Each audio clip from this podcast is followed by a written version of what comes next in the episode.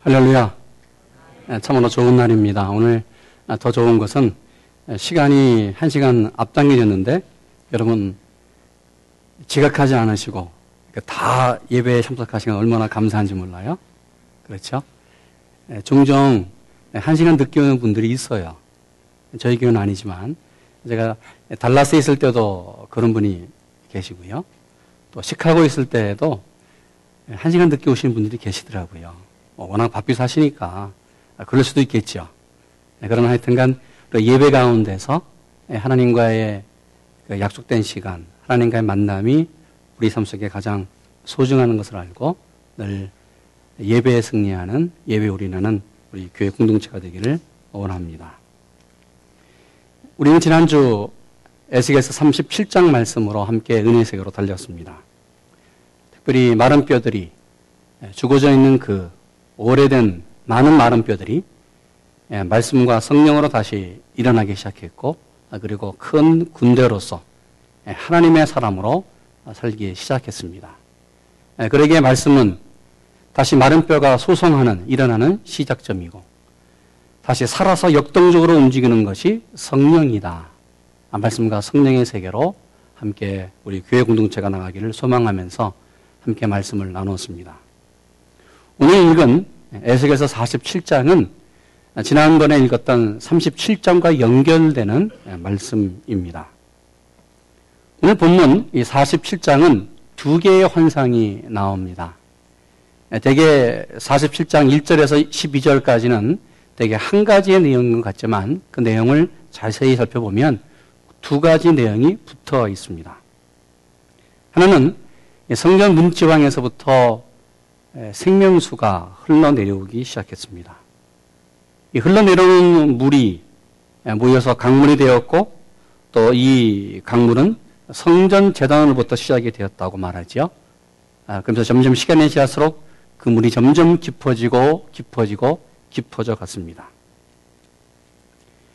다른 하나는 이 강줄기가 동쪽으로 흘러가요.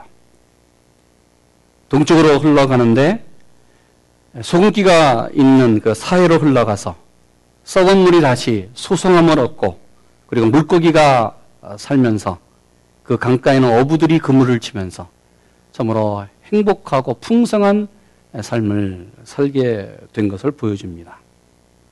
더욱이 이 강이 흘러가는 곳마다 다 죽어있던 사막 메마른 곳이 다시 그 강이 흐르는 곳마다 생명이 살아나면서 거기에 강 좌우편에 언덕이 쓰고 그리고 나무들이 자라면서 실과 나무가 무성하게 잎이 시들지 않으면서 거기에 많은 생명의 놀라운 은혜가 일어난 것을 성경은 말합니다. 이 두 개의 환상, 두 개의 내용, 공통적으로 우리에게 보여주고 있는 중요한 말이 있습니다. 생명수가 어디에서부터 흘러 내려갔는가?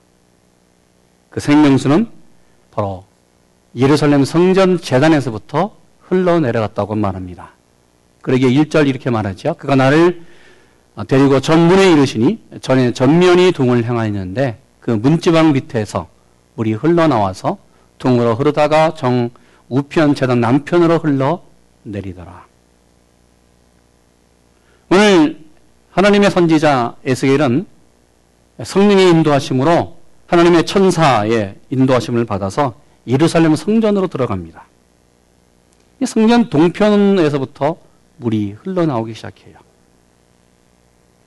이 성전 재단으로부터 흘러내리는 물, 예, 물을 이제 흘러내려가는 것을 보면서 오늘 에스겔은 천사와 함께 시간이 지나면서 1천 척씩 네 번에 걸쳐서 강물을 측량합니다. 이 1천 척은 요즘 우리 어, 측량하는 길이로 본다면 약 한 550m, 한 600m의 길이가 됩니다. 그러기에 한 550m 나가서 어, 그 물을 쟀더니 발목까지 쟀고 또 다시 550m를 어, 더 나아가서 측량했더니 그 물의 깊이가 무릎이 되었고 다시 또 세 번째 나갔더니 물의 깊이가 허리까지 되었고 그리고 마지막으로 어, 그 물의 깊이를 재었더니 성경은 말하기를 사람이 건너지 못하는 거대한 강을 이루었다고 말합니다. 도대체 이 환상이 무슨 의미를 우리에게 줄까? 도대체 이 환상이 아, 그 당시에 에스겔에게 이스라엘 백성들에게 어떤 의미를 주었을까? 아니 도대체 성전 재단으로부터 내려 흐르는 그 물은 무엇을 의미하는 것일까? 오늘 본문이 말하는 물은 성령입니다. 그러게 예수님도 이 말씀을 근거해서 요한복음 7장에 이렇게 이 물은 성령이라고 강조하고 강조했습니다. 누구든지 목마르거든 내게로 와서 마시라. 나를 믿는 자는 성령의 이름과 같이 오늘 성경이 말씀하는 것처럼 그 배에서 생수의 강이 흘러나리라 하시니 이는 그를 믿는 자에 받을 성령을 가리켜 말씀하신 것이다. 여러분 생수의 강 이 물은 바로 주님으로부터 나오는 하나님께서 우리에게 주시는 성령을 말씀합니다. 오늘 본문에서 인상적인 것이 하나 있어요. 그것은 시간이 지나고 또 물이 흘러내릴수록 천사가 일천척을 잴 때마다 물 깊이가 점점 달라지는 거예요. 왜 물 깊이가 달라졌을까? 일천척을 측량할 때마다 깊어지는 이 강물은 말씀과 성령으로 살아가는 성도들의 신앙의 성숙의 단계를 우리에게 구체적으로 보여줍니다. 하나님이 회복시키는 내용들을 구체적으로 보여주고 있습니다. 그러기에 성경은 오늘 본문 말씀은 신앙의 네 가지 단계를 우리에게 말씀하고 있습니다. 첫 단계는 발목 단계예요. 우리 한번 같이 3절 말씀을 같이 읽습니다. 그 사람이 손에 줄을 잡고 동으로 나아가며 일천척을 청량한 후에 따로 그 물을 건너게 하시니 물이 발목에 오르더니 처음으로 성전에서 내려오는 그 흐르는 물의 깊이를 재었더니 발목에 올랐습니다. 이 발목에 물이 잠겼다고 하는 것은 신앙의 이제 초보적인 신앙을 막 시작한 그런 단계를 말합니다. 사실 이 단계를 거치지 않고 우리가 신앙의 깊은 단계로 나갈 수는 없어요. 이 발목 단계는 예수님을 영접하고 교회에 등록해서 이제 신앙생활을 처음으로 시작하는 단계입니다. 그러기에 발목 단계는 이렇게 말할 수 있겠죠. 교회에 등록해서 이제 처음으로 왔다 갔다 하는 단계라고 말할 수 있습니다. 그러나 아직까지 영적인 눈이 띄어지지 않았습니다. 성령의 역사를 체험하긴 체험했지만 성령의 역사가 구체적인 것이 무엇인지를 아직 깊게 체험하지 못해요. 또 내 안에 거하시는 성령을 확인을 하지만 그 성령의 음성을 성령의 조명하심을 체험하고 들을 수 없어요. 그래서 아직도 영, 영적인 귀가 열리지 않은 단계입니다. 어느 교회 장로님 아들이 그 아버지 장로님에 이끌려서 억지로 교회를 갔습니다. 얘야 교회 가자. 아침에 일어나는 것 주일날 힘들어요. 그래도 아버지 때문에 아버지 손에 이끌려서 교회에 다녔습니다. 어느 장로님이 회사 일로 장기 출장으로 외국에 나갔습니다. 그러면서 나가면서 아들한테 이렇게 얘기합니다. 아들, 내가 외국에 나가도 주일 예배는 결석하지 말아야 돼. 알았지? 아들이 알았어요. 내가 월요일이면 정말 너가 주일날 예배를 드렸는지 내가 전화하면서 너한테 확인할 것이다. 전원님이 월요일 집으로 전화를 걸었습니다. 아들, 어제 교회 갔었나? 네. 아니, 누가 대표 기도 했지? 듣게 가서 몰라요. 아, 그럼 목사님 설교는 어떤 내용이야? 제목이 뭐야? 졸았기 때문에 몰라요. 아, 그러면 헌금 기도는 누가 하셨나? 설교 듣고 얼른 나왔기 때문에 누가 기도했는지도 모르겠어요. 여러분, 이런 사람이 발목 성도입니다. 발목 단계예요. 교회 나오긴 나와요. 그러나 관심이 없어요, 예배에 대해서. 억지로 나와요. 혹, 뭐, 누구 때문에 나올 수 있어요. 그러나 예수는 믿는다고 말해요. 아니, 죄를 지면은 좀 안 될 것 같은 생각이 들어요. 아니, 구원의 확신이 있는 것 같기도 하고 없는 것 같기도 해요. 이 발목 신앙의 단계는 비유하자면 이렇게 말할 수 있겠습니다. 책을 읽지 않고 가지고 어, 있는 것에 만족하는 사람. 책은 갖고 있어요. 아, 참 좋다. 그렇지. 이 내용은 좋은 것 같아. 그러나 책은 읽지 않아요. 단지 갖고 있는 것으로 만족하는 사람. 다시 말하면 성경을 보는 것이 아니라 성경을 갖고 있는 것에 만족하는 사람을 바로 이 발목 단계라고 말합니다. 성경은 말합니다. 발목까지 물이 찼습니다. 발목까지 물이 오르렀습니다. 신앙의 수준이 발목 수준이에요. 무슨 말일까? 아직도 초보적인 단계를 벗어나지 못했습니다. 말씀과 성령으로 인도를 받는다고 말하지만 성령의 인도하심과 말씀의 인도하심보다는 자기 의지가 너무나 강한 거예요. 여러분 생각해 보세요. 물이 발목까지 왔어요. 여러분 물이 잠긴 것이 부분이 많습니까? 물이 잠기지 않는 부분이 더 많습니까? 뭐, 물 잠기지 않는 부분이 너무나 많지요. 그러기에 이 발목 단계는 자기 의지, 자기 경험, 자기 생각, 자기 고집, 자기 생각으로 사는 사람이에요. 그러면서도 성령이 있는 것은 알아요. 느껴요. 이런 생각해 보십시오. 물이 발목까지 왔을 때는 내 마음대로 걸어갈 수 있잖아요. 내 마음대로 다녀요. 막 뛰어다니고 얼마나 얼마나 자유스럽게 다니는지 몰라요. 물이 나를 주장하는 것이 아니라 내가 물을 주장하는 거예요. 그러게 이 발목 단계에 있는 사람 성도의 모습은 주위에 얼마나 저 사람 때문에 물이 많이 튀는지 몰라요. 여러분 발목에 물이 왔습니다. 그 사람 다닐 때마다 물이 철렁철렁철렁 뒤에 튀는지 얼마나 얼마나 어, 물이 튀는지 몰라요. 그래서 시끄럽습니다.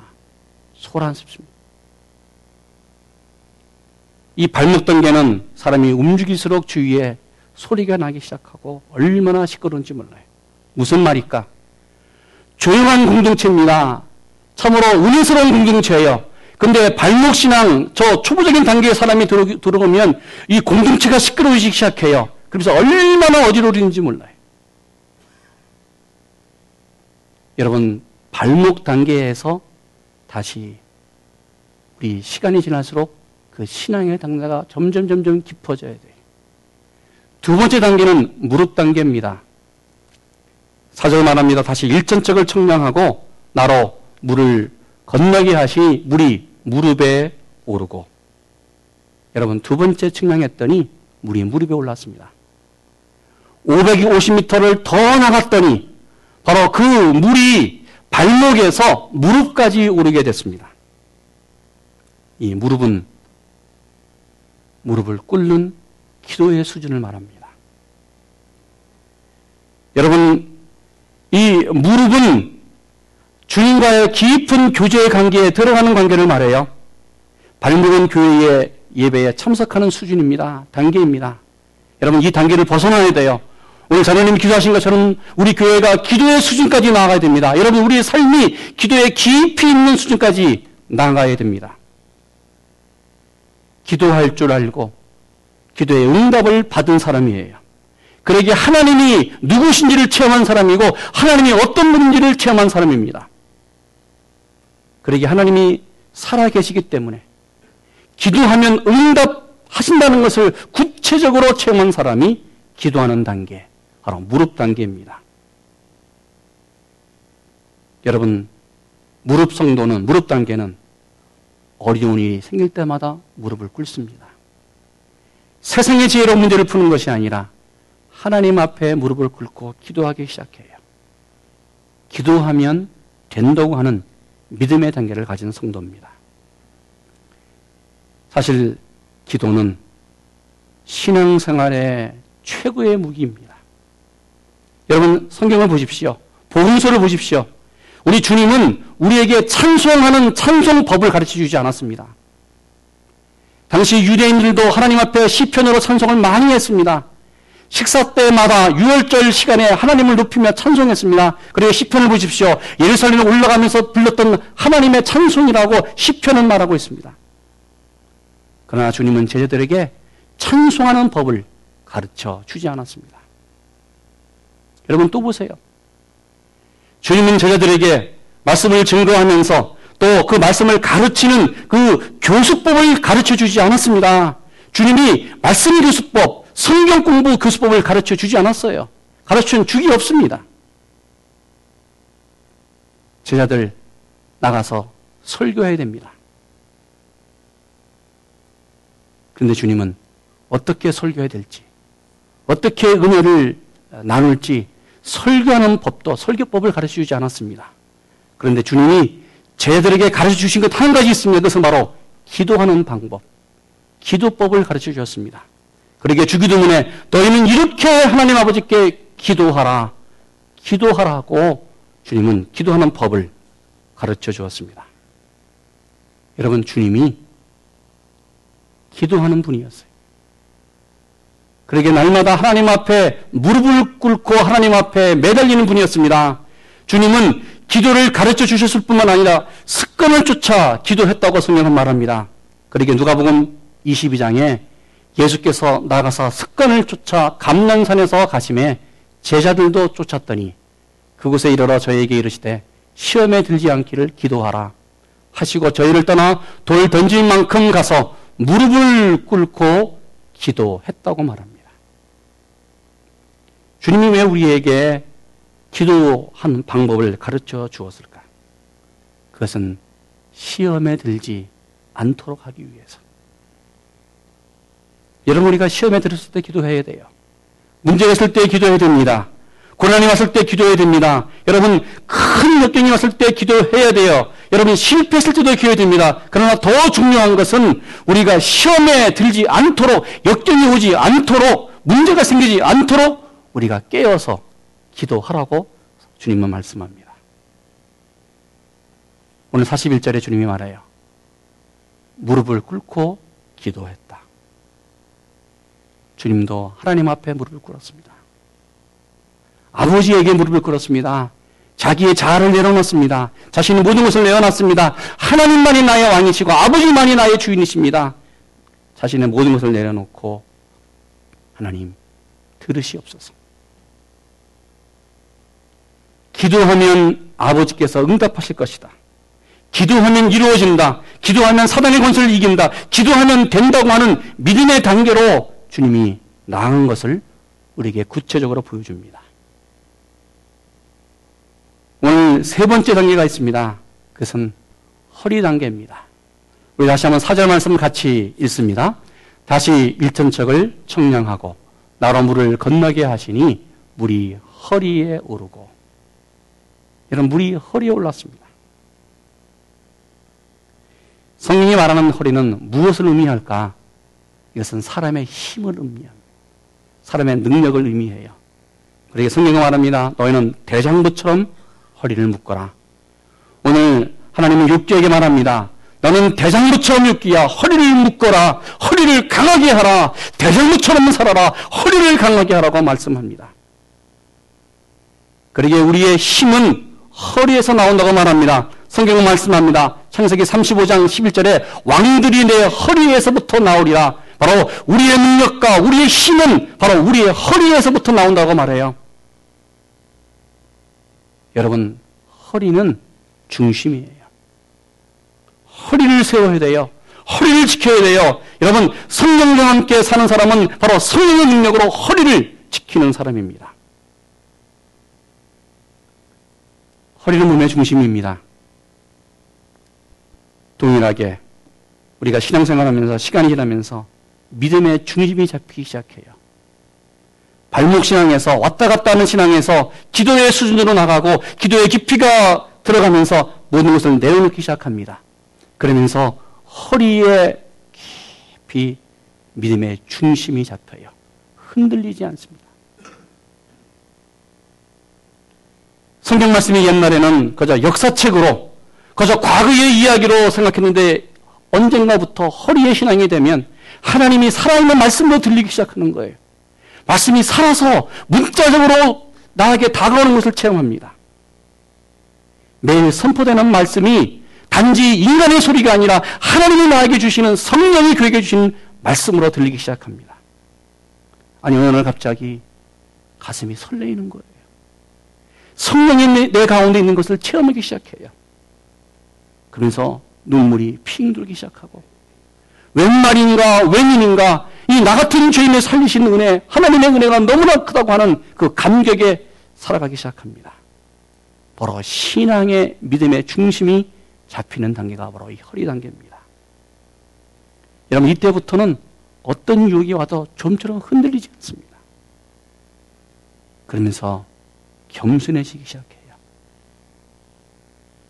중심이 하나님으로부터 어, 나오기 때문에 중심이 바로 어, 이 성령으로부터 역사하기 때문에 내 모든 자아가 하나씩 하나씩 내려지기 시작합니다. 좀 생각해 보십시오. 물이 내 허리에 차 있으면 내가 마음대로 움직이지 못해요. 가기가 힘듭니다. 발목 신앙과 무릎 신앙은 가기가 수, 수월하고 마음대로 움직일 수 있지만 이 물이 내 허리에 차면 내가 가는 것이 그렇게 수월치 않습니다. 우리가 허리의 단계로 나아가는 비결이 있습니다. 내가 어떻게 해야만 우리 신앙이 허리로 나갈 수 있을까? 성경은 말씀합니다. 하나님의 진리의 말씀으로 진리의 띠로 허리에 띠를 띠라고 말씀합니다. 그러기에 오늘 에베소서 6장 13절 이렇게 말합니다. 그러므로 하나님의 전신갑주를 취하라. 이는 악한 날에 너희가 능히 대적하고 모든 일을 행한 후에 서기 위함이라. 그런즉 서서 진리의 허리띠, 진리로 너희 허리의 띠를 매라고 말씀합니다. 여러분 세상은 전쟁입니다. 여러분 살기 위해서 전쟁하는 것이 아니라 여기에 더 큰 무서운 전쟁, 영적인 사단의 세력이 이 세상을 무너뜨리고 우리 가정을 무너뜨리고 우리 교회를 무너뜨리고 나를 무너뜨리는 영적인 전쟁에 우리는 살고 있습니다. 영적인 전쟁. 하나님의 전신갑주를 취해야 되는데 이 악한 날에 우리가 능히 대적하고 모든 일을 행하기 위해서 우리가 승리하기 위해서 바로 가장 가장 중요한 것 우리가 서서 승리하는 가장 중요한 방법은 바로 하나님의 말씀으로 진리로 허리에 띠를 매는 거예요. 말씀으로 나를 매고요. 내가 말씀 속에 들어가서 바로 말씀이 우리 삶과 우리 교회, 우리 가정에 전체적으로 이 매는 것이 말씀으로 사랑하는 바로 방법입니다. 이때 우리가 어떤 영적인 전쟁에서도 이길 수 있습니다. 여기서 끝나면 안 돼요. 오늘 마지막 단계가 있습니다. 그 단계는 온몸이 잠기는 단계입니다. 5절 이렇게 말합니다. 다시 일정책을 청량하시니 물이 내가 건너지 못할 강이 된지라 그 물이 청일하여 헤엄할 물이여 사람의 능히 건너지 못할 강이더라. 여러분 사람이 건너지 못할 거대한 강이 됐습니다. 여러분 강은 생각해 보십시오. 사람이 물속에 잠기는 단계입니다. 사실 입만 은혜 받으면 입만 이래요. 손만 은혜 받으면 손만 이래요. 눈이 은혜 받으면 좋은 만 바라면서 어, 그 은혜를 받아요. 그러나 우리 삶 전체가 은혜를 받아야 돼요. 우리 인격 전체가 은혜를 받아야 됩니다.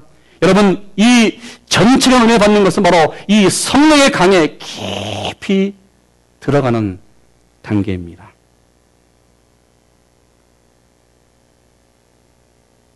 여러분, 이런 경험을 해보셨죠? 물속에 나를 던졌을 때에 물이 나를 아주 예, 감쌉니다. 그러게 이 거대한 강 속에 내가 들어가야 돼요.